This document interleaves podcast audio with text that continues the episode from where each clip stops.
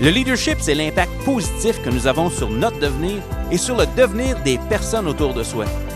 Pour être un agent de changement, il faut être un agent en changement. Le système d'éducation, c'est du monde. Et tout le monde est un leader. Bienvenue à Tout le monde est un leader, un podcast pour ceux et celles qui transforment l'éducation à leur façon. Vous entendez une drôle de voix ce matin, c'est Stéphane Hunter qui parle et j'ai la chance et euh, le bonheur de passer en entrevue mon cher collègue et ami Marius. Salut Marius! Hey Steph, comment ça va? Ça va super bien. On change de rôle ce matin. On inverse les rôles. Épisode 1 de la saison 1 du podcast Tout le Ouais. monde est un leader. Oui, On avait euh, les rôles inversés. oui, En ce premier podcast de 2022, oui, c'est vrai. on change, on change de côté de table. Ça me fait plaisir d'être là pour euh, te poser quelques- quelques questions fait quelques crunchy. fois. Ouais, ça fait quelques fois qu'on en parle. Euh, on saisit l'occasion. C'est le fun. J'ai hâte de voir. J'ai aucune idée des questions que tu veux me poser. Fait que j'étais un petit peu sur la sellette, là. Ah ben, ça, ça- ça va me faire plaisir de Ouais. continuer euh, à te garder sur la sellette tout au Ouais, long du ouais. podcast. Mon intention première pendant ce podcast-là, ça va être euh, de mettre en lumière l'homme derrière le leader. OK. en parlant puis en passant par euh, différentes étapes et différents sujets, mais avec une chose en tête, l'évolution. Ton évolution, l'évolution de, de- de ta carrière, l'évolution de qui tu es comme personne. OK. Mais euh, le mot évolution, on va se le garder en tête tout au long, de, tout au long du podcast. Mais avant de commencer, avant de commencer, j'aimerais ça placer un- le contexte. OK. On est présentement, on enregistre cet épisode-là le 12 janvier Ouais, 2022. Il va sortir dans trois jours, samedi, ouais, à 7 heures du matin. Euh, Il y a des nouvelles qui ont sorti cette semaine. On est en pleine cinquième vague de la pandémie. En plein dedans. Euh, il y a des nouvelles qui ont sorti cette semaine. Entre autres, Dr Horacio Arruda au Québec a démissionné, un des plus grands leaders de la pandémie. Ouais, Euh, ouais. une, une des faces qui était solide depuis le début a, Ouais. a démissionné. Euh, pour des raisons que, que- qu'on ignore un peu tous, là, mais à un moment donné, ça, comme, comme, comme, comme il On dit, reçoit l'info. Ouais, c'est ça. Mm. Euh, autre grosse nouvelle qui est euh, un petit peu moins dramatique, mais tout autant dramatique dans le sens de euh, artistique. Luc Dionne, l'auteur de District 31, Ouais, a annoncé ouais, ouais. cette semaine, Twitter. cette semaine que c'était une des plus grandes émissions, dans le fond, de télé du Québec moderne. C'est la dernière saison, c'est une quotidienne. Puis une des choses qu'il a dit, c'est travailler, euh, écrire au quotidien, être là, avoir des idées tout le temps. euh, ça use, ça use physiquement, ça use euh, mentalement. Euh, on, est, on est dans des, plein de moments d'incertitude présentement Ouais. comment on fait pour continuer, pour pas lâcher, pour pas abandonner? Comment on fait pour rester fort? Puis comment le leadership peut nous aider là-dedans? Puis Mm. on, va, on va reculer la cassette après, là, mais on part Ouais. avec ça. Comment on fait pour continuer en ce samedi matin, mettons? Là, Ouais. euh, c'est tough. Comment on fait pour continuer? Dans le contexte actuel, là? Ouais. Ouais. C'est pas, euh, c'est pas facile parce qu'on a comme l'impression que la, la ligne d'arrivée est toujours quelqu'un qui vient tirer à cachette pendant la nuit, tu sais, là. On pense qu'on arrive, puis tu te réveilles le matin, puis finalement, hey, euh, est plus là. fait que c'est un petit peu, je pense, ça nous fait vivre. Moi, c'est ma façon de le vivre, en tout cas, comme euh, citoyen. Oublie euh, leadership, éducation, là, juste comme Mhm. citoyen Ah oui. ça me donne le feeling de vivre avec euh, de vivre sans objectif. Puis les objectifs sont importants parce que c'est ce qui nous permet de prendre conscience qu'on avance. On vise quelque chose, puis on sent qu'on qu'on- on aligne nos comportements ou en tout cas nos, nos espoirs dans le contexte actuel, euh, nos projets de vie, nos, nos, nos en attendant. Ça fait deux ans, les en attendant Ouais. euh, sont alignés avec l'idée qu'il y a une ligne d'arrivée, puis à un moment donné, il y a un après. Là. Hein, il y a eu un temps, là, comme euh, fin de l'année scolaire passée, puis présent, comme à l'été, on parlait de l'école de l'après-pandémie. Ouais. On voyait une ligne d'arrivée. Là. Mhm. là, on a comme. On n'entend pas vraiment parler de ça. Il y en aura une. Il va avoir une après-pandémie, mais je veux dire, c'est pas ça que. Donc, comment on fait pour continuer? Moi, la seule chose que je peux voir, c'est de penser à ultra court terme. Puis euh, de l'accepter. Pas facile. Il y a des journées que c'est pas facile à accepter. Euh, les contraintes qui s'imposent à toute la société. C'est pas facile de voir des gens qu'on connaît qui sont en affaires puis qui, qui triment dur. Euh, c'est pas facile de perdre des gens. Pas facile de voir qu'il y, a des- il y a des enfants qui sont touchés par ça, des adultes, il y a toutes sortes de. toute la population, tu sais, de voir que on est étroitement intriqué. Fait que comment on fait pour continuer, je ne sais pas. C'est moi je m'accroche au pourquoi, tu sais. Je m'accroche à ma famille, je m'accroche à l'opportunité de d'avoir un rôle où je suis en relation d'aide avec les gens. Mhm. Fait que ça, ça, ça me, ça me fait du bien de contribuer, de sentir que je peux contribuer. Je m'accroche à ça. Que ce soit mes enfants qui sont d'âge scolaire puis qui sont au collège, ma fille s'en va à l'université, ben, on les accompagne là-dedans. Mais je veux dire, c'est vraiment ça. C'est vraiment une vision court terme. Puis moi, je suis un gars de long terme Ouais. à part de ça. Je suis Ah un gars ouais. qui pense loin d'avance. Puis là, là, c'est comme. Ça fait pas partie de la game, ça. Ça sort de la zone de confort Ah, un peu, ouais. dans le sens où, euh, justement, t'es, euh, puis on va en parler de ça pendant l'épisode aujourd'hui, euh, ton, ton, ton besoin fondamental de, de voir le big picture. Puis, euh, Ouais, ça, ça, donne fait, un, ça donne un sens. ça fait bien des années qu'on se connaît, Ouais. puis ça fait des années qu'on travaille ensemble. Ouais. Puis je pense qu'un des mots que tu as dit le plus souvent dans les 5-6 dernières années, c'est les deux mots, en fait, big picture, tu sais, comme voir, euh, vo- voir l'ensemble de l'œuvre. Euh, L'autre affaire aussi que tu dis souvent, c'est on joue la longue game. Euh, voir prendre des décisions pour, pour justement nos objectifs. Ouais. là, ben, comme on vient de le dire, dans un contexte qui est, qui est très différent parce que c'est dur de, de- de se mettre des objectifs puis de se les, de les suivre. Ouais.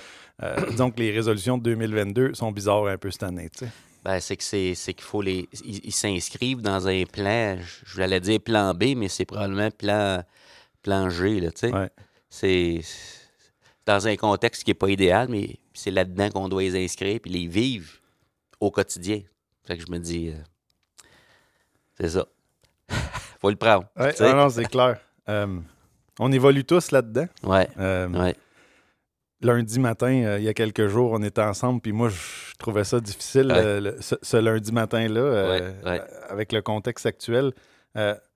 Marius, en tant, que, en tant que personne, on part avec ça, OK? Mhm.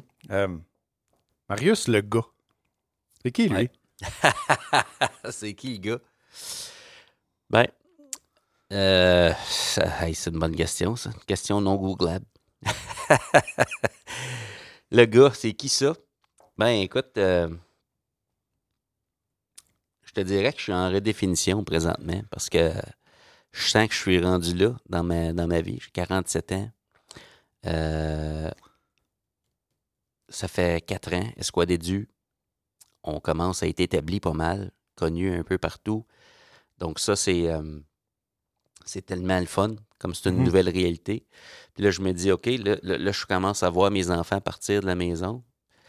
Euh, ben, pas partir de la maison, mais je vois que ça s'en vient. Ouais. Puis je me dis, waouh, OK, t'es un peu. Euh, on est qui comme couple? Mon Tania, mon épouse et moi. Ouais. Une fois que ça, ça arrive, comment on continue d'être parents et être présent? Parce qu'on veut continuer à être présent. Puis on- Donc, ouais. Donc, je suis qui? C'est, pas facile à définir. Je te dirais que je suis un mari et un père de famille, avant tout. C'est, euh, vraiment ça. C'est, euh, c'est vraiment ça qui occupe mon esprit beaucoup dans les six derniers mois.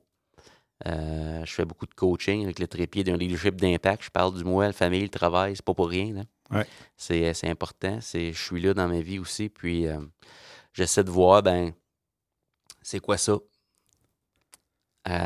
Court terme, puis à moyen et long terme aussi, on se fait des projets de vie, ma, ma femme et moi. Donc, c'est, c'est qui je suis. J'ai déjà été très sportif, puis j'ai comme ce besoin-là de redevenir ou de faire une place pour ça dans ma vie. Quand je suis devenu directeur d'école au début, je te dirais 2010, euh, j'étais, je participais à des ligues de garage de hockey. Ouais. J'ai été inscrit dans trois ligues. Euh, puis cette année-là, ça- graduellement, j'ai payé pour les trois, mais j'ai comme pas joué. là, tu. Ah ouais. Tu dis toujours, ben, finalement, je pourrais pas être là. là. Ouais. Puis, c'est pas une décision consciente d'arrêter de jouer au hockey ou d'arrêter de jouer au golf, mais c'est comme, tu te dis, hey, tu veux être performant, tu veux être all-in, puis à un moment donné, tu te réveilles, sept ans plus tard, dix ans plus tard, 12 ans plus tard, tu te dis, hey, j'étais en forme avant, moi. Ouais. Euh, les gars m'appellent plus pour jouer au hockey. Ou, tu sais, là. Ouais. Donc, je me dis, euh, cette dimension-là, qui a fait partie de mon identité toute ma vie, j'ai joué dans pratiquement tous les sports scolaires, puis comme adulte aussi, je jouais à flag football à la, à la chute, corps arrière, avec les gars, les- la ligue du dimanche, c'était tellement le fun. Euh, Hey, tu- je me permets un parallèle. On s'est lancé la balle, le ballon de football une couple de fois. ouais, Ceux qui me connaissent, euh, vous savez que je suis un joueur de football. Ouais. Euh, Marius on s'est on s'est lancé le, Ah ouais. le ballon de foot une couple de fois. Il n'y a pas grand monde qui m'ont lancé un ballon de foot raide de même.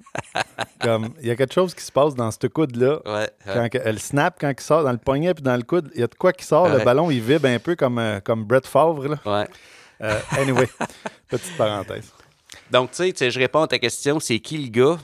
Ben, euh, je suis un gars qui aime ça, lâcher son lousse. Tu sais, les gens me voient formel souvent, en Ouais. formation, conférence. Moi, j'aime ça rire. J'aime ça faire le fou. J'ai, euh, en bon français, j'ai une gear euh, Ouais. avec mon frère, puis mes, mes proches, là, euh, ça fait du bien. Rire, pas se prendre au sérieux, tu sais. Fait que j'aime rire, j'aime manger au resto, j'aime voir le monde que j'aime, j'aime aider.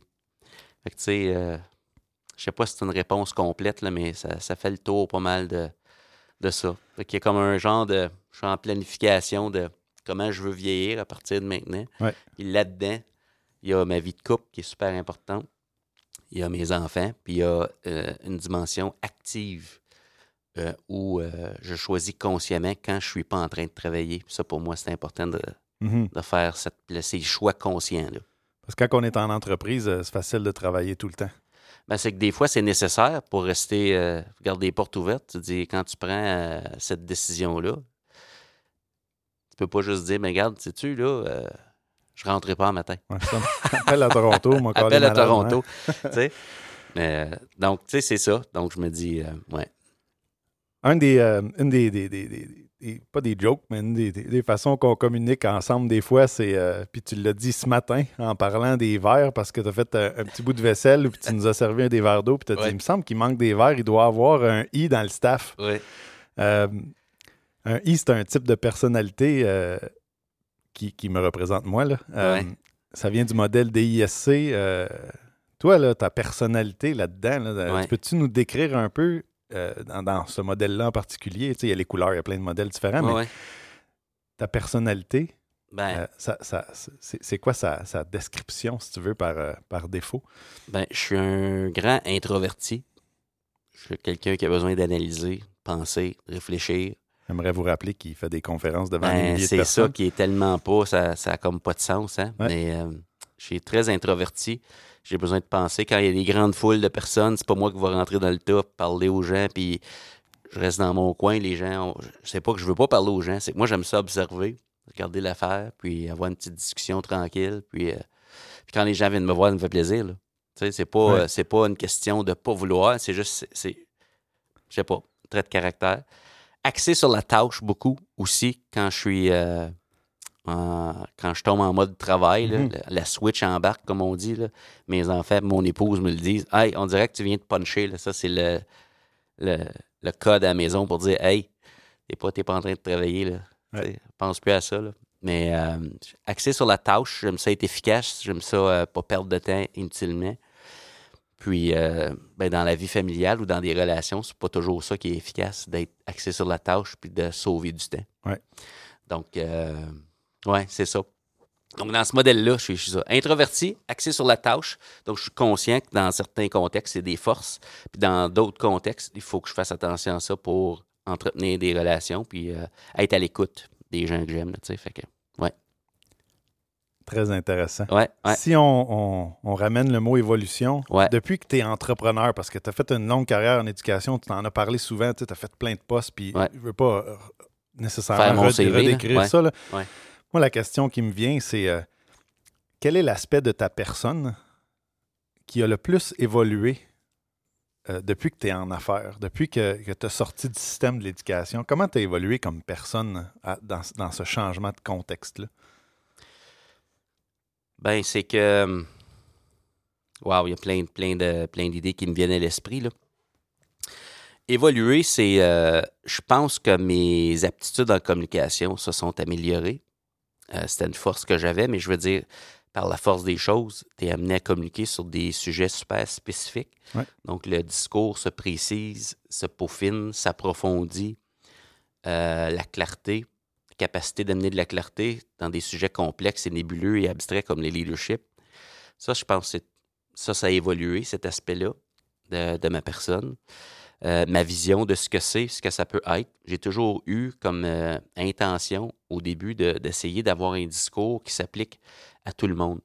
Ah, les fractales, en Ouais. d'autres mots, si ça s'applique à une direction d'école, il faut que ça s'applique le même principe à un enseignant, à un élève ou à quelqu'un qui gravite autour des élèves. Là. Donc, euh, je me dis ça, ça a évolué, ma, ma vision de ce que c'est. Sais, euh, mettons, tu regardes par le trou d'une porte, là, tu dis, euh, le livreur de pizza est arrivé. Là.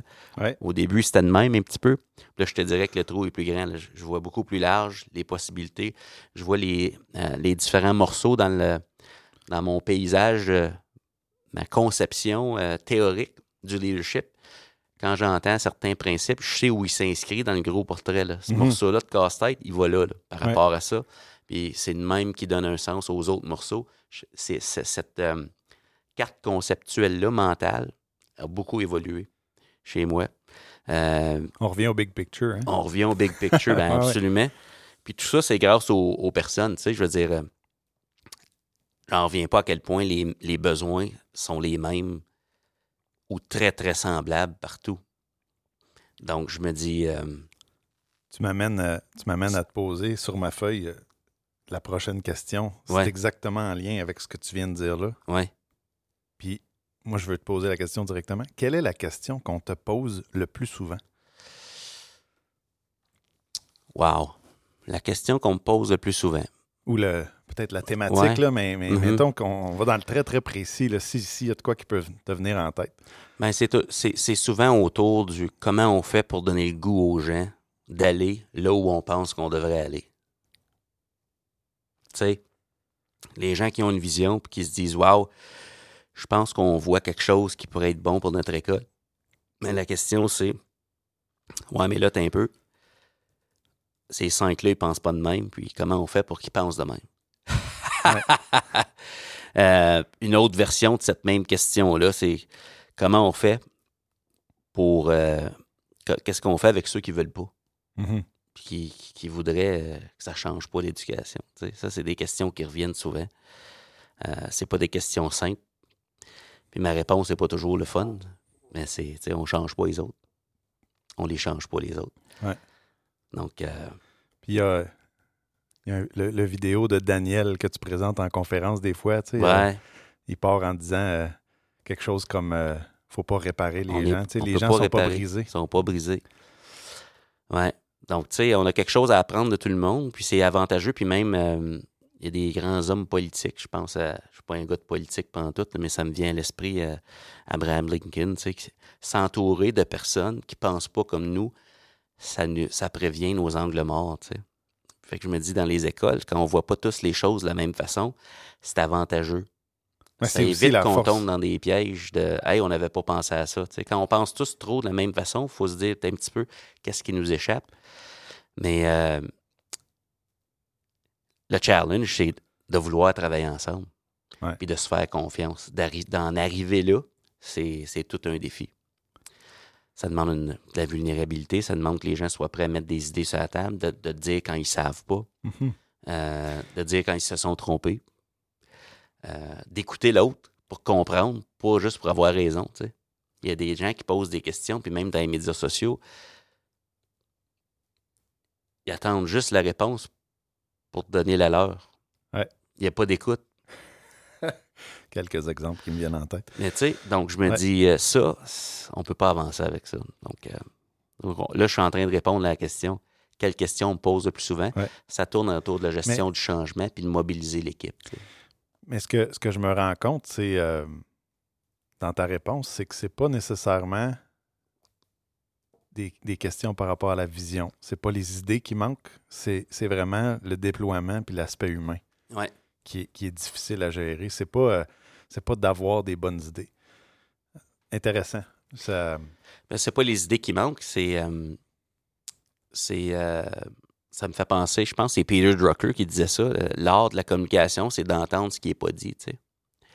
Donc, tu sais, si toi, tu passes trois semaines, six mois, six ans, tu as un parcours très particulier, euh, puis là, tu arrives avec ta vision, là, ça devient soudainement clair, tu as ton aha moment, tu dis, Mhm. waouh, je l'ai. Eureka. Ben, tu es le seul à l'avoir, là. Parce que tu n'en as pas parlé à personne encore, là.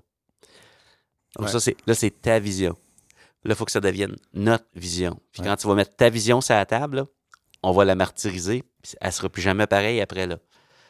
Ah, Parce puis que ça va devenir notre vision. Fait faut, qu'on ça, peut faut l'accepter aussi.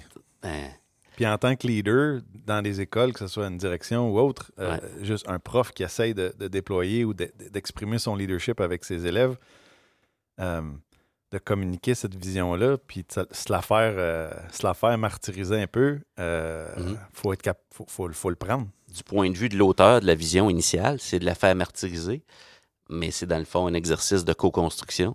Ouais. Là, ça devient notre vision. Ouais. Tout un défi de Ben, le, le langage, ben absolument. Intéressant. Ouais. Je te, ça m'amène à ma prochaine question.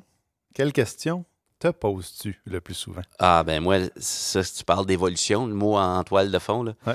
moi c'est toujours qu'est-ce qui m'échappe. Qu'est-ce qui m'échappe? Qu'est-ce que je vois pas? Qu'est-ce que qu'est-ce que j'ai pas compris dans ça? Puis j'essaie toujours de voir qu'est-ce que je. Après des conférences, après, peu importe le contexte, je ch- cherche toujours, OK, ça a bien été. Qu'est-ce qui m'échappe ou qu'est-ce qui peut être amélioré là-dedans? C'est, je suis comme. C'est mon réglage par défaut. Ça m'a toujours bien servi de me poser la question qu'est-ce qui m'échappe de, de poser des questions. J'ai commencé en éducation avec plein de questions. Puis ça m'a toujours servi. Je ne sais pas pourquoi. Je ne sais pas d'où ça vient. Vraiment. Mais euh, c'est ça. Ça m'aide à avancer, ça m'aide à améliorer. Puis je suis pas du type à faire les choses de la même façon 50 fois juste parce que, parce que mettons, la formation est, entre guillemets, montée. Tu sais, J'aime ça essayer des nouvelles approches pour voir les différents impacts qui sont possibles. Donc, euh, Pour les gens, pour les gens qui écoutent, euh, si vous connaissez Marius ou vous le connaissez pas, il y a des très grandes chances que si vous lui posez une question, sa réponse va être une question. très, très, très- beaucoup, beaucoup de chance. Ouais. Euh, je, je- je conclus la partie euh, personne euh, de, de la façon suivante. ton meilleur resto. Eh boy! Mon meilleur resto, c'est pas. c'est devenu mon meilleur resto à cause du bagage affectif positif qui, qui m'amène. C'est au poids penché. Ouais. Le poids penché à Montréal, c'est devenu, euh, parce que ma, ma femme et moi, on aime les huîtres. Le bar à 8, le Ouais. 5 à 8, on s'assoit au bar ou parfois on prend une table, mais c'est devenu notre spot juste parce qu'on aime ça. C'est pas loin du centre Bell. On allait sou- sou- souvent voir les Canadiens. Puis, euh, écoute, on a vécu des choses importantes, majeures dans nos vies. Puis notre façon de célébrer ou de. On appelle ça aller faire une petite escapade en amoureux. Ouais. On, on allait là. Fait que quand on est là, ben il y a, il y a comme l'évolution de notre couple qui est aussi là. Parce que les moments heureux, souvent, on était là. Pas juste là, mais je veux dire, c'est, ça fait partie de, de nos, euh, nos endroits privilégiés en tant que couple. Fait que je me dis, ça, c'est notre resto. Euh, la nourriture est toujours très bonne. C'est pas un super gros menu, pas compliqué, mais euh, en On bon français, ça fait un job. On est Ben allé oui. une fois ensemble, c'est vraiment, vraiment une belle ouais, place à Montréal. ouais. Puis ça, ça m'a toujours surpris depuis qu'on se connaît. Tu me dis, on, s'entend, on habite à moins d'une heure de Montréal. là. Ouais. Puis régulièrement, là, une fois par mois, deux mois, Ouais, tu ouais. pars, tu t'en vas à Montréal, tu Ouais. couches à l'hôtel, tu vas au resto, puis tu te fais un, un- un- un trip de fin de semaine avec ta femme. C'est, euh, ça m'impressionne, que cette régularité-là, puis cette intentionnalité-là dans, ta vie personnelle. tu sais. Ouais. On garde ça, c'est, on entretient le couple de même, puis on célèbre aussi. Euh, on aime la bonne bouffe. Donc, euh, ouais. Le poids penché, pour ceux qui sont jamais allés, ça va à peine. Je m'adresse aux conférenciers. Oh!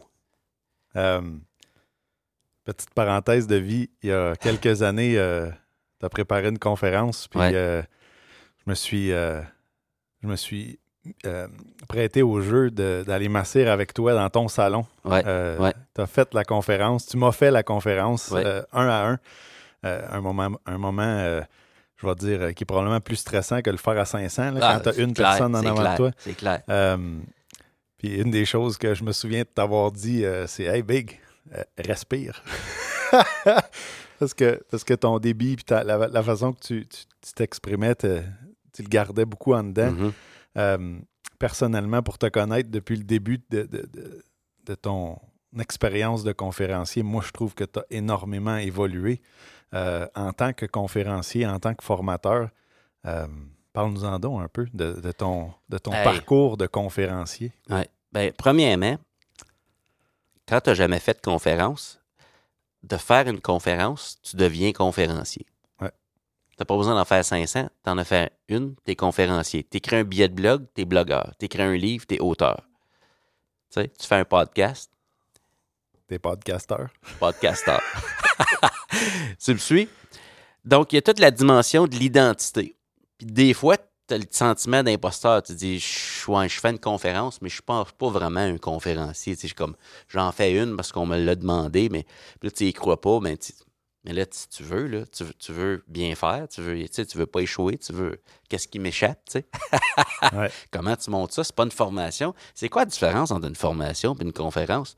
Puis là, tu te poses ces questions-là. Donc, tu sais, c'est certain, tu fais ta première conférence, tu, euh, tu te prépares, tu veux bien faire, puis euh, tu la livres. Puis tu vis avec le premier résultat, tu sais. Ouais. Moi, j'ai été chanceux en 2016. euh, je me suis préparé, j'ai eu beaucoup de temps pour me préparer, qui est une bonne chose, puis pas une bonne chose. Si tu me connais, je, je l'ai reviré sur tous les côtés. là. Même à cinq minutes du début de la conférence à Saint-Jérôme, j'étais en train de changer des choses, mais en tout cas, ça, c'est rien là. Euh, c'est ce qui m'a amené à faire ce que je fais présentement. J'ai eu des demandes par après. Donc, la première a quand même bien été. Ouais. Euh, mais à un moment donné, euh, chaque fois, j'ai enregistré les conférences. Je te dirais, là, chaque fois que j'ai pu, c'était soit vidéo, comme à Saint-Jérôme, c'était filmé. Ouais. Je l'ai regardé après. Les autres que j'ai faites par après, quand c'était pas filmé, j'avais mon iPhone, juste le dictaphone ouvert dans, ma, dans mon manteau de veston. Dans ma poche de, de veston. Dans mon manteau de veston. Dans ma poche Ah de, ouais. de- de veston. Puis j'écoutais ce qui était là. Au début, j'étais très axé sur le rendu, ce que je dis, les mots, puis tout ça. Puis dans l'évolution de la chose, puis quand, quand tu étais dans mon, euh, dans mon salon, à un moment donné, je pense que c'était en préparation à la conférence de 2018 à Claire, au Ouais. Nouveau-Brunswick, Ah c'est ça. en train de roder dans quel ordre on présente les choses. Ben, respire, respire, puis euh, c'est que j'étais en train de livrer du contenu plutôt qu'en train d'avoir une conversation avec l'auditoire qui était toi à, ce- à- à ce moment-là. Ouais. Puis ce que j'ai remarqué au fil du temps, à force d'en faire des conférences, c'est que, puis on regarde d'autres conférenciers, puis on essaie de voir les conseils de d'autres personnes aussi. Les meilleures conférences, c'est quand la personne qui parle, tu as l'impression qu'elle a une conversation avec toi. Ouais. Pas qu'elle est en train de performer ou de réciter par cœur un texte qui est super rodé. J'en ai livré des conférences comme ça où j'avais tout appris. C'était rodé, ça roulait, mais j'avais pas une conversation avec les gens. Sais, je sais pas si les gens le remarquent, ça. Toi, tu le remarques. Ouais. Mais moi je, moi, je la vois la différence quand je l'écoute. Puis je me dis, c'est devenu ça. Donc maintenant, quand je me prépare, je me prépare toujours. Il y a des choses que je veux dire spécifiquement de telle façon à des moments clés. Mais pour le reste, je veux une conversation avec les gens. Il y a des silences, il y a des regards. Euh, Il faut laisser le temps aux gens d'intégrer ce qu'on partage. Euh, c'est pas pareil à, à distance, on s'entend. Filer, Ouais. filer un groupe de 700-800 personnes dans un Zoom, c'est pas comme d'être dans un, un auditorium. là. Mais euh, si on parle du en présentiel, Mhm. là, euh, ouais, ça, a euh, évolué dans ce sens-là. Beaucoup moins axé sur la performance puis du ce que je dis, mais beaucoup plus sur la conversation puis d'avoir la bonne émotion au bon moment pour livrer les, les différents segments d'une conférence. On a eu euh, les deux de la formation avec l'équipe de John Maxwell. Puis une des parties de cette formation-là, c'est l'art de communiquer, l'art de faire des conférences. Puis Mhm. il parle là-dedans de- d'avoir un certain nombre de, de points d'apprentissage ou de teaching points. Euh, puis il y a, euh, il y a- en fait, pour que ce qu'on ce qu'on dit souvent, c'est que les gens vont se souvenir de, de l'histoire ou vont se souvenir de comment ils se sont sentis. Ouais. Euh, ils se ils se souviendront pas nécessairement du, du point d'apprentissage ou du teaching point exactement. Euh, je pense que tu montes vraiment tes conférences comme ça, où est-ce que dans une conférence d'une heure, tu as 5, 6, 7, peut-être 8 points importants Ouais. que, que tu veux que les gens Ouais. retiennent. Mm. Mais c'est pas juste en disant ces points-là, c'est en, c'est en l'associant avec une histoire. Euh, un de tes mots préférés, c'est le mot processus aussi. Ouais. Euh, comment tu fais Ouais. pour euh, prendre quelque chose qui est un, un- un- un- un- un- un- je vais dire un point d'apprentissage? Ouais. C'est bizarre à dire, là, ça, se dit mal en français, mais quelque chose que tu veux apprendre aux gens ou que les gens apprennent de, de ton discours. Comment tu fais pour trouver l'histoire qui va avec? C'est quoi ton processus? Ouais. Ben, euh, je te dirais qu'il y a un historique en arrière de tout ça. C'est que avant de devenir conférencier, j'ai aussi donné beaucoup de formations aux adultes. Euh, des enseignants qui avaient des qualifications additionnelles ou des, toutes sortes de cours ou des formations quand j'étais conseiller pédagogique. Je me suis rendu compte que quand on partait de la vie de tous les jours, une- d'une d'une situation de la vie de tous les jours pour illustrer un point qui s'applique au monde de l'éducation, les gens se retrouvaient dedans, puis ça donnait un sens à pourquoi on devait faire telle chose de telle façon, ou ça, ça amenait une dimension nouvelle à, à- aux approches habituelles qui partent souvent de la recherche ou d'une citation ou d'un extrait euh, de la vérité ou d'une donnée probante. Il n'y a rien de mal avec ça, mais c'est souvent ça la démarche, c'est qu'on part d'une vérité, puis on reste dans le contexte de l'éducation Mhm. quand j'ai commencé à aller chercher des situations qui sont en dehors pour voir ben, comment ça se passe l'innovation, comment ça se passe l'apprentissage en dehors d'un contexte scolaire, quel est le principe qu'on peut extraire de la situation? Et comment ce même principe-là s'applique-t-il? J'ai commencé à faire ça dans les formations. Donc, dans les conférences, c'est le même point, c'est que pour que les gens soient ouverts, je pense que comme conférencier, surtout, souvent, euh, je suis amené à parler à des gens qui, euh, qui me connaissent peut-être même pas. Ouais. Donc, j'ai pas encore établi mes crédibilités. Je pense que la conférence, c'est pas juste ce que moi je vais dire, c'est ce que les gens vont entendre. Il y a une grande différence entre ce que je dis et ce que les gens entendent. Ah ouais. Puis un des grands challenges d'un communicateur, c'est que les gens considèrent nos idées. Mhm. Juste qu'ils soient ouverts au discours qui est là. Puis pour que les gens soient ouverts aux idées, ben, il faut les présenter d'une façon qui ne crée pas de résistance à ces idées-là. Le conditionnel est utile dans ce temps-là. Ben, c'est que le, le il faut, puis le nous devons crée de la résistance. Ouais. Donc, le choix de mots est important. Mais comment amener les points d'apprentissage, c'est en allant avec certaines anecdotes, euh, certaines vidéos, certains passages de, de- de- de- de- comment je dirais donc, des, des faits divers ou des scénarios de la vraie vie qui m'impliquent ou qui ne m'impliquent pas. Puis ça crée l'ouverture pour le point d'apprentissage, ou en tout cas ce que, ce que- ce que je veux dire. Ouais. Parfois, ça, ça pourrait prendre 30 secondes, passer le message, mais si tu n'as pas l'histoire qui va avec, message tu perds la bien. pertinence du message. Ouais. Donc, il faut réchauffer le barbecue dans ce sens-là. Tu ne mets pas un steak, c'est un barbecue fermé, il ne se passe rien. Donc, dans la conférence, chaque fois, il faut faire ça. Puis moi, Il y a plein de stratégies pour faire ça, plein d'exemples. Mais je veux dire, c'est comme ça que je la montre. Je mets, j'utilise des post-it, là, juste pour les gens qui écoutent, qui veulent vraiment Ah, savoir là, la, la recette, comme ma recette, en tout cas, pour le faire, c'est que mes points d'enseignement sont sur des post-it jaunes. J'écris chaque point d'enseignement. Je les colle sur le mur dans l'ordre initial que- dans lequel je pense les présenter. Ouais. Pour chaque post-it jaune, j'ai besoin d'un post-it d'une autre couleur. Euh, vert, c'est des euh, anecdotes. Rose, c'est des vidéos.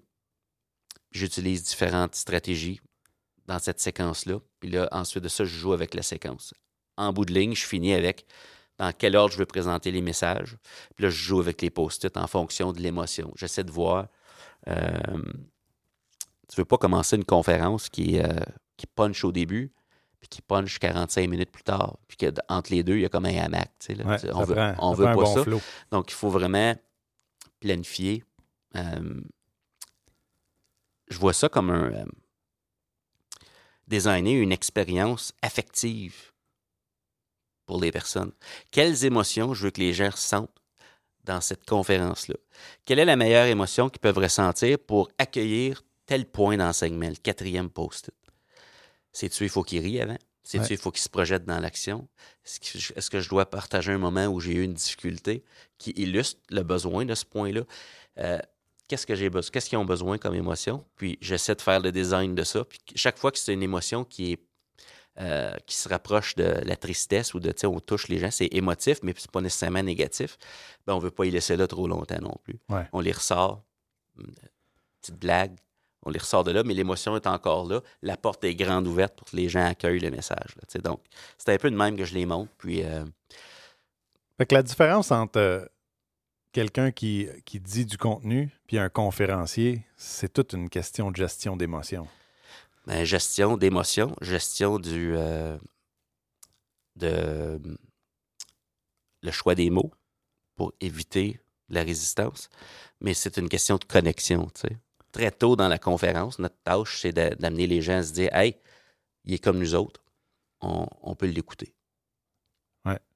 Donc, si les gens se disent ça, ben, on a leur attention. Faut, faut gagner son stage. C'est pas parce que quelqu'un t'embauche pour venir parler que automatiquement il devrait t'écouter. Il faut, faut, faut que tu fasses ta place, puis euh, on est au service de ces gens-là. là. donc, euh, Puis dans la réalité de, de- de- de ton contexte en Ouais, tant que conférencier, ouais. souvent tu donnes des conférences à des gens qui n'ont pas nécessairement choisi d'être là. Absolument. Il y a une grande différence. Donner une conférence dans un événement où tout le monde a choisi activement de s'inscrire et aller, dans un milieu où une personne a choisi pour les 120 qui sont là. Ouais. C'est très différent. Ouais, donc, il faut que je me prépare différemment. Vraiment intéressant. Ouais. Tu as fait la transition, euh, comme tout le monde, vers le en ligne. Mhm. Euh, on est parti de, Quelle transition. de- au niveau des conférences, entre Ouais, autres, et ouais. des formations. Quelle Ouais. transition. Euh, on a choisi de, de faire ça un peu en grande euh, ensemble. Mais euh, pour tous ceux qui écoutent, qui, euh, qui pensaient être en personne, qui font la transition en ligne du jour au lendemain, tu as vécu ça toi aussi, tu gagnes ta vie à faire ça. C'est quoi peut-être des choses que tu as apprises ou des, des points que tu aimerais partager avec les gens par rapport à cette transition-là? Parce que le en ligne, il ne disparaîtra pas. là. Il va rester là. Comment, Ouais. on, comment on s'adapte? Comment on, comment on se place? Il y a un dicton qui dit faut pas euh, chercher le bonheur là où on l'a perdu. Moi, je dis souvent, il ne faut pas chercher euh, Google dans Microsoft. C'est la même chose. Mais euh, euh, il faut pas chercher le bonheur là où on l'a perdu. Ça veut dire qu'il faut pas chercher le, le en présentiel, en ligne. C'est pas la même chose.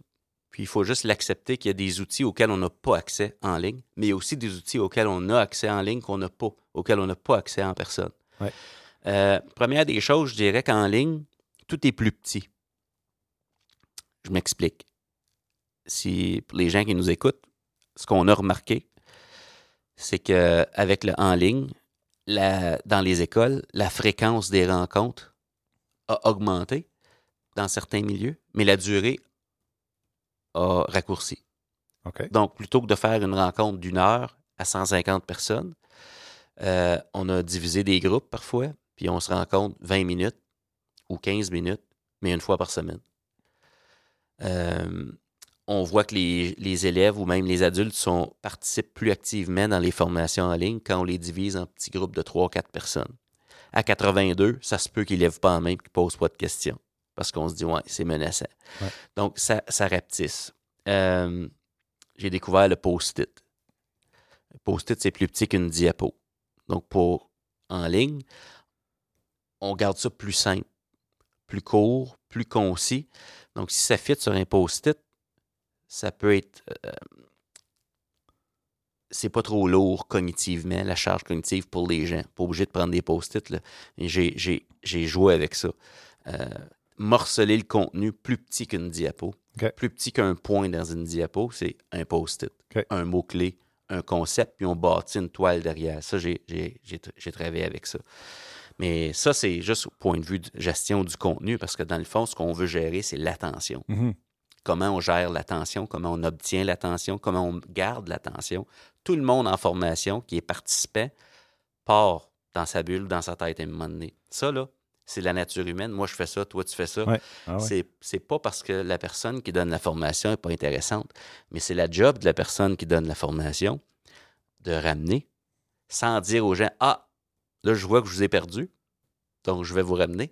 Ouais. on ne dit pas ça, là. On utilise des stratégies verbales, non verbales, d'animation pour gérer l'attention. Donc, En ligne, quelle est ta stratégie euh, préférée pour euh, garder l'attention que tu pourrais pas faire en personne? Ou que tu n'utiliserais pas nécessairement en ben, les personne? post-it. Post-it parce que euh, l'avantage du virtuel, c'est que la caméra, c'est la personne. Mhm.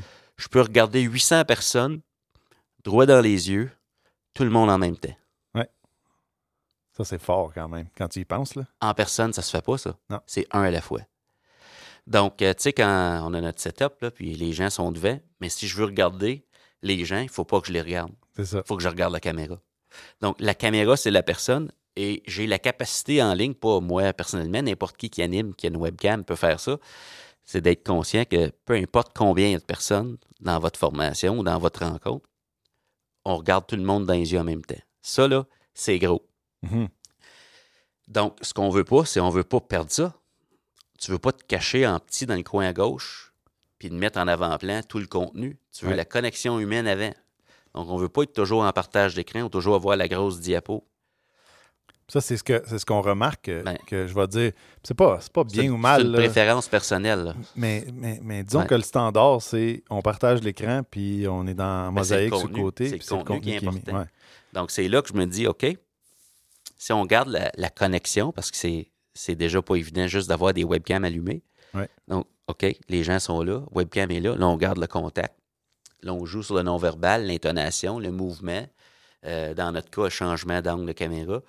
Mais on garde le contact visuel le plus possible. Et quand on a du contenu, whoop, post-it. Ouais, tu mets, tu t'écris ton contenu sur un pour quelqu'un qui n'a jamais vu peut-être euh, ce que tu fais là, tu mets vraiment ton, ton- Un mot-clé un ou une petite phrase sur un post-it. Tu mets le post-it physiquement devant la caméra puis tu le colles sur un, Ouais.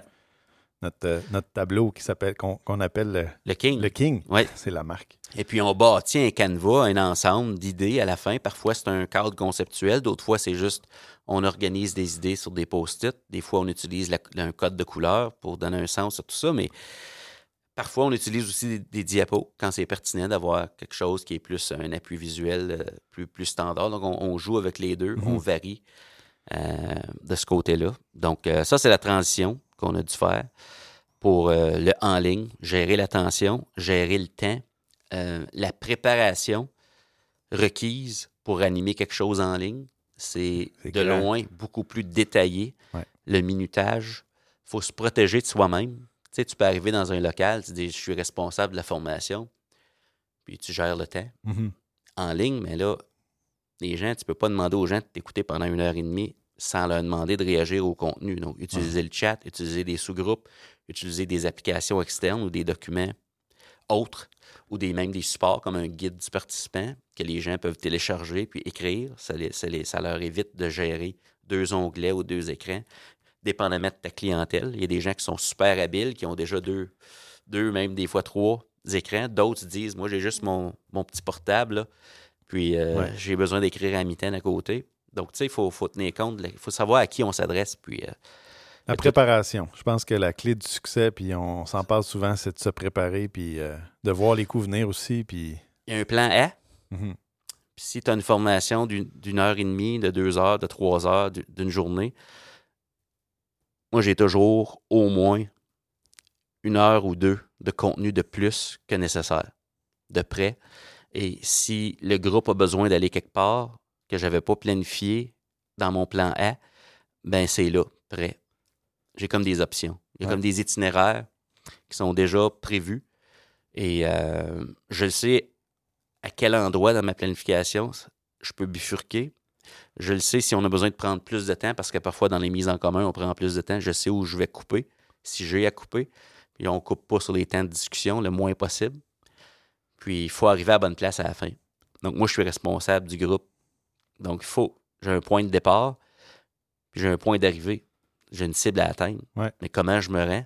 Ça, c'est flexible, Ouais. mais j'ai un plan de match initial, mais j'ai des options aussi. Toujours. Puis, tu sais, on a toujours. co-animé euh, quand même plusieurs fois ensemble, puis il Ouais. n'y a pas une pause qu'on n'a pas changé des diapos de place. Il n'y a pas un dîner qu'on n'a pas pris une demi-heure sur l'heure de lunch pour revirer ça de bord.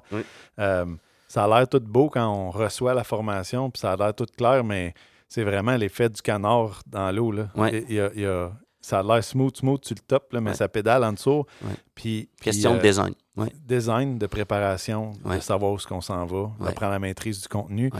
Puis euh, ça faut être à l'écoute de notre de- de- du public. Euh. Comme quand on est prof, il faut être à l'écoute d'où sont rendus nos Mhm. élèves. Des fois, on veut s'en aller à quelque part. On sait qu'on veut s'en aller là, mais s'ils ne nous suivent pas, euh, c'est plus difficile. Ça m'amène à, ça m'amène à parler de leadership. OK? Faire en sorte qu'on prend des décisions, qu'on a une vision, qu'on sait où qu'on s'en va, euh, ça, ça, c'est, avoir une vision. Mais quand les gens y adhèrent, ils nous suivent, puis ils embarquent avec nous autres, puis on est capable de les écouter activement, puis qu'on est capable de les amener quelque part, ça, ça commence à s'appeler du leadership. Ouais. Euh, je te pose la question euh, plus directement que ça, ça, ça se peut pas. Euh, ton podcast s'appelle Tout le monde est un leader. Ouais. Tu évolues aussi comme leader. Ben oui. Tu as évolué dans les dernières années en tant que leader, en tant que, je vais le dire, spécialiste de leadership. Euh, c'est quoi pour toi le leadership? Hey, wow. Le leadership, c'est euh, l'impact positif qu'on a sur son propre devenir en premier. S'il y a une chose que j'ai apprise euh, depuis que j'ai comme commencé à penser, juste avant de fonder Esqualedu, j'avais pris conscience du leadership et tout ça. C'est, d'abord être soi-même en mouvement, se diriger soi-même. Euh, une personne extraordinaire à suivre présentement à travers le monde qui est vraiment reconnu. Euh, il fait pas toujours l'unanimité, mais euh, je le trouve super intelligent. C'est Jordan Peterson. Ouais. Euh, on est en devenir, tout le monde. On est en évolution, tout le monde. Qu'on le choisisse ou non, tu sais. Donc, veux-tu choisir ou non qui t'es en train de devenir? Puis ça, c'est comme entrepreneur, il faut que tu fasses des choix conscients. Si tu veux aider des gens, il faut que tu sois en mouvement, toi aussi. Ce que j'ai appris en 1987, ça ne me servira pas toute ma vie. Il faut que je continue d'être un apprenant. Il faut que je me dirige moi-même. Et puis que j'apprenne de ça, je mette des mots sur mes démarches, mes processus. Donc, ma définition du leadership, la première partie, c'est l'impact positif que mes choix quot- quotidiens ont sur la personne que je deviens. C'est dans le fond comment moi je me dirige. Ça, c'est la partie la plus difficile. Ouais. Puis l'autre partie, ben, c'est l'impact positif que j'ai sur le devenir des autres autour de moi. Mhm. Ça, pour moi, c'est euh, c'est une question de devenir. Puis, tu sais, ça nous ramène à, au début du podcast, quand je t'ai demandé c'est quoi la question que les gens te posent le plus souvent? Ouais. Ce que tu me dis là, c'est la question, dans le fond, c'est comment je peux exprimer mon leadership. Ouais. Fait que le, le point, le point Ouais. Euh, important de, de- de ce que tu fais dans la vie, de ce qu'on fait dans la vie, c'est, c'est d'aider les gens à exprimer leur leadership dans leur milieu. Absolument. Euh, As-tu des trucs? Mais la première, la première étape, la première étape qui n'est pas facile, là, on s'entend, là. Puis euh, mon radar, quand j'accompagne les gens, est toujours. Je regarde pour ça. Première chose, c'est d'accepter la responsabilité de son devenir.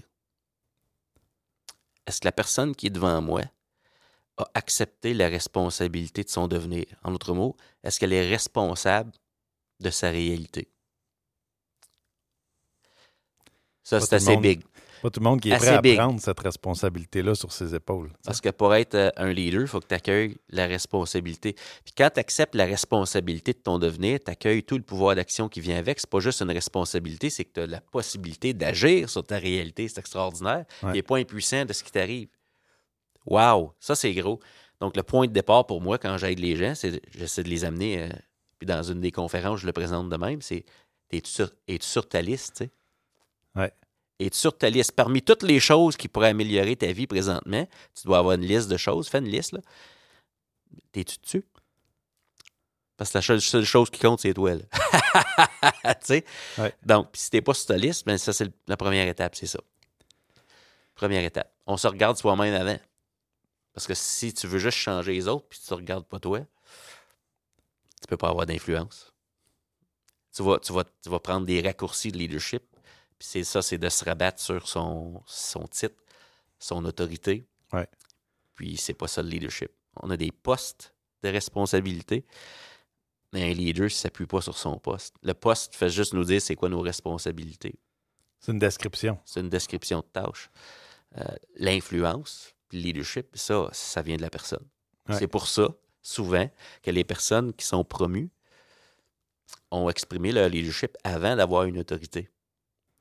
C'est comme ça qu'on démontre qu'on on peut être leader. On Ouais. fait preuve de leadership, même si on n'a pas le, le titre ou le, le poste. C'est pas une, une disposition de leadership. C'est un choix, tu sais. Tu me fais penser à, à quelque chose qui arrive souvent dans, dans le monde scolaire. C'est cette situation-là où est-ce que tu es un prof, parce qu'on s'entend que les leaders, euh, qui ont, qui ont les, les gens qui ont les postes de leadership en éducation, ils n'ont pas commencé comme leader, ils ont commencé souvent comme prof. Ben ouais.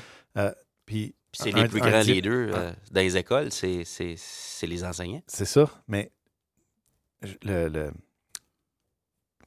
il m'est arrivé une situation euh, quand j'étais dans une école euh, où est-ce qu'il y a un prof qui était mon ami aussi, est devenu directeur adjoint parce qu'on lui a offert le poste, puis euh, ma relation avec lui n'a pas changé du tout parce que c'était mon ami, puis je savais d'où il venait, puis je savais qu'il Ben était bien intentionné, mais Ses responsabilités avaient changé. ses responsabilités ont changé, son, euh, son, son- sa description de tâche a changé, mais son leadership euh, change aussi parce que la perception que les gens qui le suivent Ben, ont change aussi. Mais, fait que mon point, c'est comment un prof qui veut devenir CP ou qui, peut de- ou- ou qui veut devenir directeur d'école, comment il peut maintenir ce leadership-là? Parce que quand le rôle change, la perception des gens qui te suivent en tant Mhm. que leader change, puis on dirait qu'il faut que tu recommences à zéro quand tu changes de poste en éducation, euh, au niveau relationnel, euh, cette évolution-là d'un- d'une personne qui grandit dans le système, tu, tu l'as vécu, tu as été prof, tu as été direction d'école, ainsi Ouais, de suite. ouais. Comment, c'est, comment on s'y prend pour, euh, pour regagner cette, ce- ce- ce- ce- ce- cette influence-là auprès des gens? Parce que quand tu deviens directeur d'école, ah, comme dans la perception des profs, tu n'es plus, t'es plus le même gars, tu n'es Mhm. plus la même fille, tu Mhm. es, rendu une direction Ouais, d'école. T'es de l'autre bord. Tu es de l'autre bord de la force. Euh, comment on fait pour peser... la clôture. Comment on fait pour peser le piton reset de dire, OK, on recrée notre crédibilité, on se rétablit comme leader? As-tu, euh, ça- t'es-tu arrivé d'accompagner des gens là-dedans ou Ouais, par, expérience personnelle? Comment on fait ça? Ben, par expérience personnelle, il faut comprendre que quand on change de, de responsabilité, soudainement, tout le bagage de compétences qu'on a qui nous aidait dans le poste précédent, le nouveau poste fait encore appel à ça, mais ce n'est pas suffisant. Ça fait appel à d'autres compétences qu'on doit développer.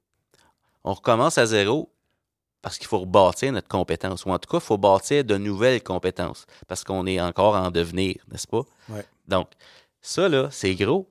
Parce que là, tu pars de, mettons, là, la salle de classe où tu étais, tu te sentais peut-être au-dessus de tes affaires parce que tu avais de l'expérience, tu avais un certain succès avec tes élèves.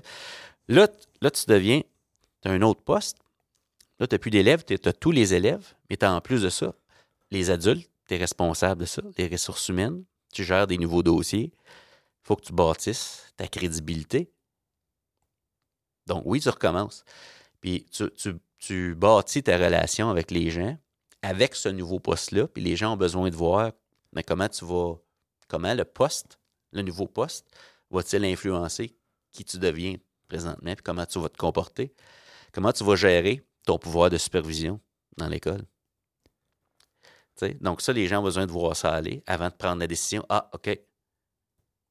OK, c'est comme ça. Donc, il faut devenir prévisible. On entretient les relations. Mais c'est aussi important de démontrer à quel moment et comment on va le jouer, notre rôle.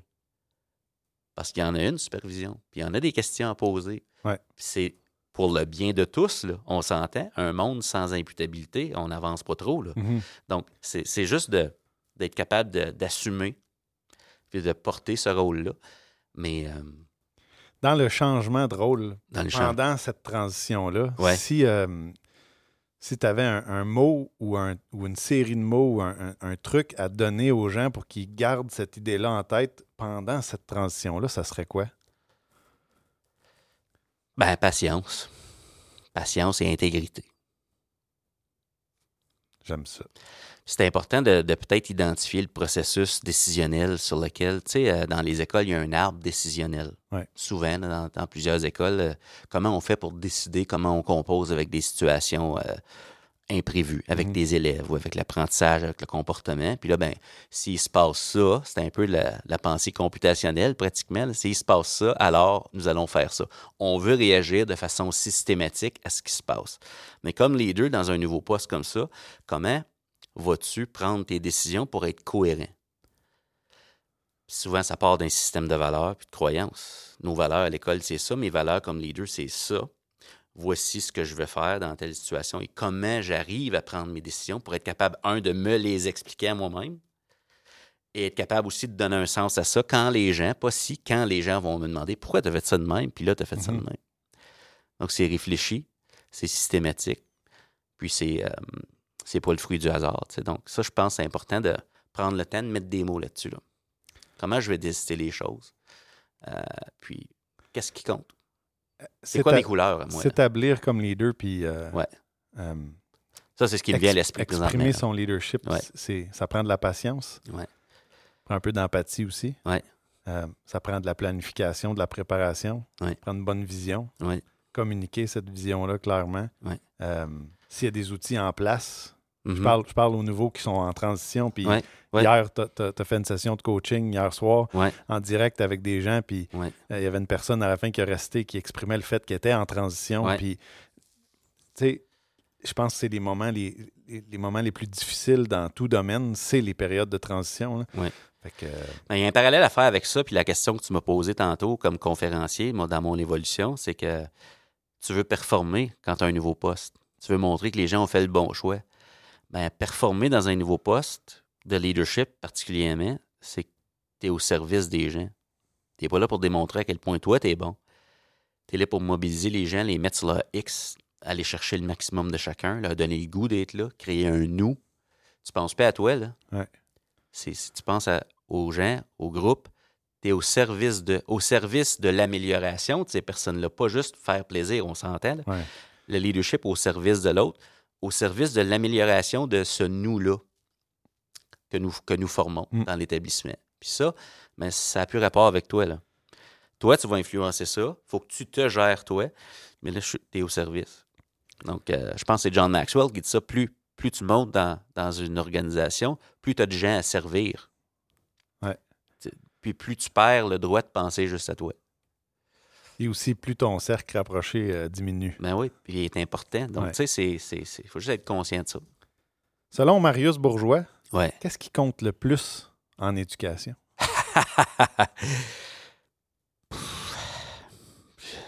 Pour moi, c'est l'intégrité. Euh, l'intégrité dans ce que c'est être un professionnel. Puis pour moi, être un professionnel, c'est d'être un apprenant puis d'être en mouvement. Je me dis, tu es sur ta liste, tu es responsable de ton devenir. Tes collègues, tes élèves, ton personnel ont besoin de quelqu'un qui est en mouvement, quelqu'un d'allumé. Il y a un pilote en arrière, là. il y a quelqu'un qui est là. On s'en va quelque part. Euh, puis, euh, aimer les humains, tu sais. C'est comme Ouais. important dans les écoles d'aimer, d'aimer les humains. Ouais.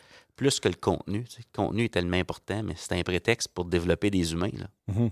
Ben, On s'entend. Il y a des mises à jour de programmes à toutes les euh, 7, 8, 10, 15, 20 ans. Le contenu, il va évoluer, là. mais les, les humains sont en devenir, ils sont là juste cette année, là, ceux-là. Là. Ouais. Ils vont changer. Ça, c'est important pour moi en éducation. Qu'est-ce qui fait la différence? Moi, je dirais la conscience.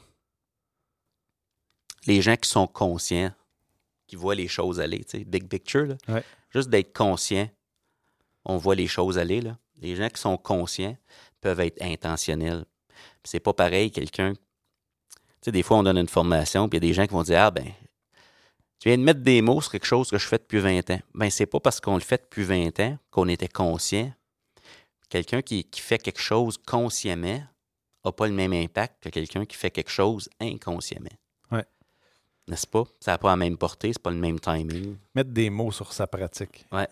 Donc, les gens qui sont conscients, c'est vraiment important parce que quand tu es conscient, c'est que tu es.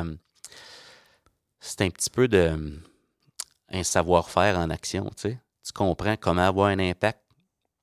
Euh, tu comprends comment te déployer pour être le- au service des autres. Puis, quand tu es capable de mettre des mots là-dessus, tu es capable d'en parler avec tes collègues. Tu es capable d'apprendre de tes collègues. On peut multiplier l'impact des membres du personnel qui ont des stratégies qui, hey, Mhm. sais-tu, euh, lui, là, au B236, là, il me dit trois choses, là, puis euh, ça marche, ça, je je vais l'essayer, ça. Tu sais, c'est important, ça. Toi, comme, euh, comme individu, comme personne, comme conférencier, comme blogueur, comme animateur, formateur, tu sais, je pourrais mettre bien des titres. Là. Ouais. C'est quoi la plus grande chose ou le, le, le, le, le Eureka moment de ta conscience à toi dans ton devenir? Tu as pris conscience de quoi pour te faire cheminer, te faire évoluer? Euh, c'est quoi les mots que tu mettrais sur ça euh, actuellement?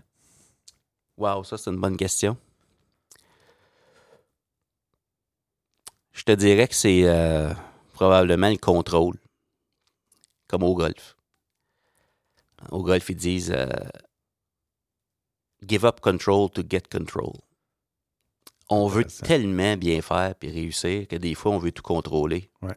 À quelle vitesse ils vont en prendre?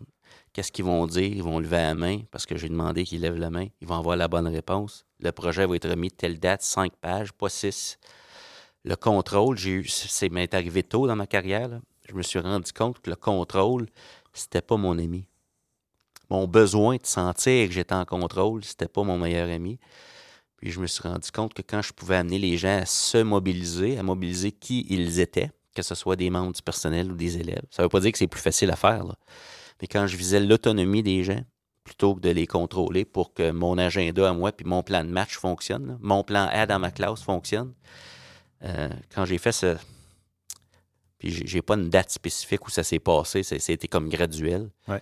Euh, ça, ça a été gros parce que tu es beaucoup plus heureux en éducation quand tu te rends compte que tu n'es pas tout seul. Puis que toutes les ressources humaines qui sont là, parce que un groupe d'élèves, c'est des ressources humaines. Ouais. Mais les ressources humaines, on les utilise, hein, on, les- on les mobilise, on les active. Ils font partie de ce qui se passe là. Ils sont pas. euh, tu sais, euh, le boss jaune, il vient pas à l'école le matin pour me donner une auditoire pour que je livre mon contenu. là. C'est pas pour ça qu'il y a un boss jaune qui passe.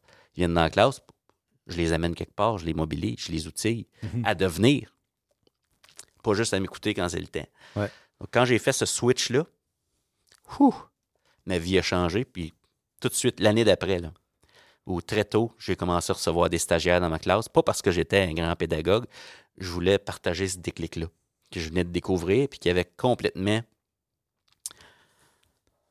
euh, transformé ma qualité de vie en tant que jeune professionnel. Wow. Je voulais éviter de la, la souffrance que j'avais vécue à mes futurs collègues. Mhm. Puis à ce jour, c'est ce qui est derrière beaucoup de ce que je fais. Je veux amener les gens à pas souffrir pour rien. Wow. Sais, on parle de, de- de leadership, puis on parle aussi, euh, on n'en a pas parlé pendant le podcast aujourd'hui, mais de coaching. Oui, oui. Tu sais, le coaching, euh, je pense que ce qu'on fait, on, on forme les gens à être, à devenir des coachs Ouais. et on coach les gens aussi. Ouais. Euh, je pense que le coaching, dans, dans notre approche, c'est c'est cette idée que les gens élèvent leur conscience, Ouais. prennent conscience de, des options qui s'offrent à eux pour De prendre les meilleures sont. décisions, Ouais. de ce qu'ils sont comme personnes, Ouais. comme professionnels, et de l'ensemble. C'est un peu holistique, mais, mais l'idée, c'est de faire grandir les gens. Euh, on parlera de coaching beaucoup plus, je pense, dans un autre épisode, parce que sinon, ça va durer. euh, Ah ouais. pas, pas que ce serait pas le fun, là, Ah, mais, ouais. mais, mais en tout cas. euh, Ça va être une mais, mini-série. mais- mais l'idée, l'idée du coaching, euh, c'est quelque chose qu'on abordera, euh, définitivement plus en détail Ouais. dans un autre épisode. Je te. c'est le moment rafale. OK, y a-t-il une rafale, Ah, pas vrai? OK, petite OK, rafale, vite fait, vite fait. OK. Verbe d'action. Ou, je sais pas si c'est pas un verbe d'action, mais un verbe à l'infinitif. Apprendre. Ça te dit quoi, ça, apprendre? Apprendre. Ouh. Ça rend heureux. Apprendre, ça rend heureux. J'aime ça. Penser. L'avantage ultime du leader. Parce que si tu peux penser, tu peux anticiper, tu peux être proactif, tu peux euh, planifier, euh, tu peux euh, activement créer ce que tu veux qu'il se produise dans ta vie, puis impliquer les gens autour de toi. Un de tes mots préférés, le mot processus. Ouais, ben, la perfection est dans le processus. En d'autres mots, t'es rendu où t'es rendu aujourd'hui, là, c'est fantastique. Le processus s'occupe de nous. Tant- Tu sais, c'est, c'est pas dans le résultat, c'est dans le processus. Puis on le voit avec tout le mouvement des compétences globales. Euh, on est rendu là en éducation, où nos élèves sont rendus là. C'est fantastique. Faire confiance au processus. Faire On est à- on est à la bonne processus. Famille. Ouf! Le plus important dans ma vie. Famille, euh, ma petite famille, puis aussi la, la- la famille élargie. Là. Tellement important pour moi. Euh, Mes beaux-parents habitent chez, chez moi, dans, dans mon sous-sol. Juste te dire, là, ça fait une dizaine d'années quand mon beau-père a pris sa retraite. C'est important pour nous, la famille, qu'on soit proche, qu'on s'occupe de nos, nos membres de notre famille. Ça, pour moi, là, je me vois vieillir, puis on veut s'occuper des gens autour de nous. Là, tu sais. là je, je- Faut- je déborde dans ma non, non, non, réponse, ça mais va. Faut que tu t'occupes de ta maison aussi. faut que je m'occupe de ma maison. Puis, euh, parce que c'est la fin, puis euh, on en jase. T'as passé quelques heures debout cette nuit? Avec les froids euh, sibériens qu'on a vécu, puis euh, combiné avec le, le fait que mon, euh, mon système d'eau chaude est au gaz, puis euh, il y a un petit sensor, en tout Qui cas, marche pas. qui marche fait que pas. les tuyaux gèlent. Fait qu'il faut, puis pour pas qu'il gèle, il faut partir l'eau chaude aux deux heures. là. Ouais. On attend qu'ils viennent réparer ça. C'est le fun. c'est le fun, oui, ça, ça fait des, des nuits courtes. Euh, pour préparer le, le prochain en mode rafale, coaching. L'arme secrète de l'école de l'après-pandémie. Wow. L'école de l'après-pandémie. l'école du savoir devenir. Ça, ça veut dire qu'il n'y a pas juste le programme, il y a les objectifs personnels des personnes qui vont avoir une place dans l'école d'aujourd'hui. On ramène ça beaucoup à l'humain. hein? L'humain donne un sens à ce qui se fait là. Bon, on a le même mouvement en passant, si tu lis des articles, le même mouvement dans, dans le secteur privé, dans les entreprises. là. Ouais. Hein, que, les, que les gens s'épanouissent, donnent un sens, qu'ils puissent devenir, qu'ils voient de les possibilités d'avancement, on s'entend. On s'en va là comme société. Puis ça, c'est le fruit d'un niveau de conscience plus élevé de la part des membres dans la société. On s'en va là. Quand on a euh, parti ça, cette, euh, cette, euh, cette entreprise-là qui s'appelle Esquadedu, euh, il y a des gens qui, qui nous ont dit on est fou. Marius, Ah, t'es ouais. t'es fou dans la tête, Ouais. laissez ton emploi. T'es bien placé. T'es bien placé, pourquoi tu t'en vas? Le, cette idée de lâcher, lâcher prise sur l'aspect contrôlé de la carrière, ainsi de suite. Mm. Euh, on on s'est fait même dire euh, comment vous allez faire pour pas être la saveur du mois? Mhm, Ça implique d'aller euh, trouver des nouvelles idées, mhm. développer, faire des liens. Ouais. Je pense qu'une de tes plus grandes forces, c'est d'être capable de faire des liens entre des choses. Tu crées des concepts, des- tu crées des processus pour que les gens puissent penser. Ouais. Euh, Marius, hein, il s'en va où? Mais tantôt, on a parlé de la famille, puis mon épouse, les enfants, s'en va où? Puis si on parle, mettons, de l'entreprise, on s'en va où avec tout ça? Euh, J'ai planifié du temps à mon horaire où je vais me consacrer à 100% du temps pour finir, à finir le, le livre que j'ai commencé à écrire. Ouais. Qui est dans le fond, euh, je vais essayer de donner un sens à cette carte conceptuelle-là, ce que je vois dans l'école d'aujourd'hui, pourquoi je dis tout le monde est un leader, comment ça peut marcher. Euh, je veux proposer euh, certaines choses là. Donc, ça, c'est dans les prochaines étapes. Je veux comme continuer à servir parce que, tu sais, on a pris un risque en fondant un squad édu. Mais euh, on est le 12 janvier aujourd'hui. L'épisode de podcast sort le 15 janvier. C'est pas une planification en robot où on est aujourd'hui. hein. Comme on n'aurait pas pu prédire que le 12 janvier 2022, euh, on serait rendu là de cette façon-là. Ouais. Euh, donc, je vais continuer d'accueillir le processus. Moi, ce que euh, je pense que on est rendu à l'étape d'avoir un, genre de cadre conceptuel pour aider des conseils ou des centres de services scolaires à déployer ça. Tout le monde est un leader dans, leur milieu. Ça veut dire quoi, là? Une fois qu'on a entendu la conférence, comment ça se passe, ça? Comment on se rend là à l'école du savoir devenir? Ça, j'aimerais ça. Euh, J'ai déjà commencé à l'offrir. On, l'offre déjà en, morceaux, mais de façon plus, plus organisée Mhm. et plus clairement euh, présenté sur notre site web. Mettons, regarde, ça, c'est c'est ce qu'on propose comme étape.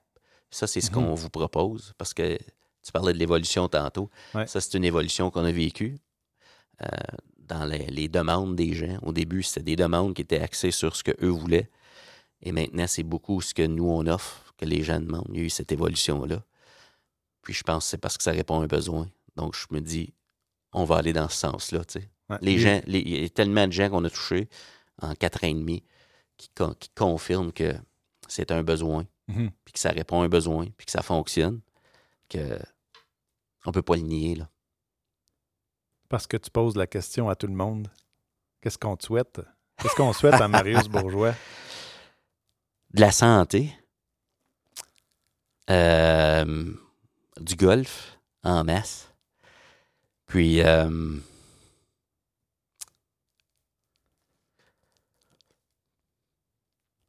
je sais pas, d'autres rencontres extraordinaires avec les gens qu'on accompagne. Je me dis ça, c'est, je peux pas me tanner de ça, rencontrer des personnes d'accompagner. Je me dis que ça continue. Ouais, juste ça. Facile de même. La santé du golf, puis que ça continue. Puis c'est sûr, il faut que je mette de l'amour euh, là-dedans. euh, ma femme et mes enfants, on s'entend. Ça, ça continue, mais ouais, juste ça. Malade. Marius, merci de t'être prêté au jeu ce Hey, matin. merci, c'était le fun au bout. Puis euh, c'était Marius Bourgeois. À tout le monde est un leader. Wow! Quel entretien inspirant avec Marius Bourgeois. On a découvert un homme en évolution. Un conférencier en évolution, un leader en évolution qui est toujours en train d'apprendre, qui est toujours en train de grandir. Ça se résume à, à dire être en mouvement. Qu'est-ce qui se passerait dès demain matin? Si vous osiez être en mouvement? On vous laisse penser à ça. Tout ce qui est requis pour transformer l'éducation se trouve déjà dans nos écoles. Vous êtes là. Rappelez-vous, le système d'éducation, c'est du monde et tout le monde est un leader. Vous avez apprécié l'épisode de cette semaine? Je vous invite à consulter le blog et à vous abonner à notre infolette au esquadedu.ca. À samedi prochain!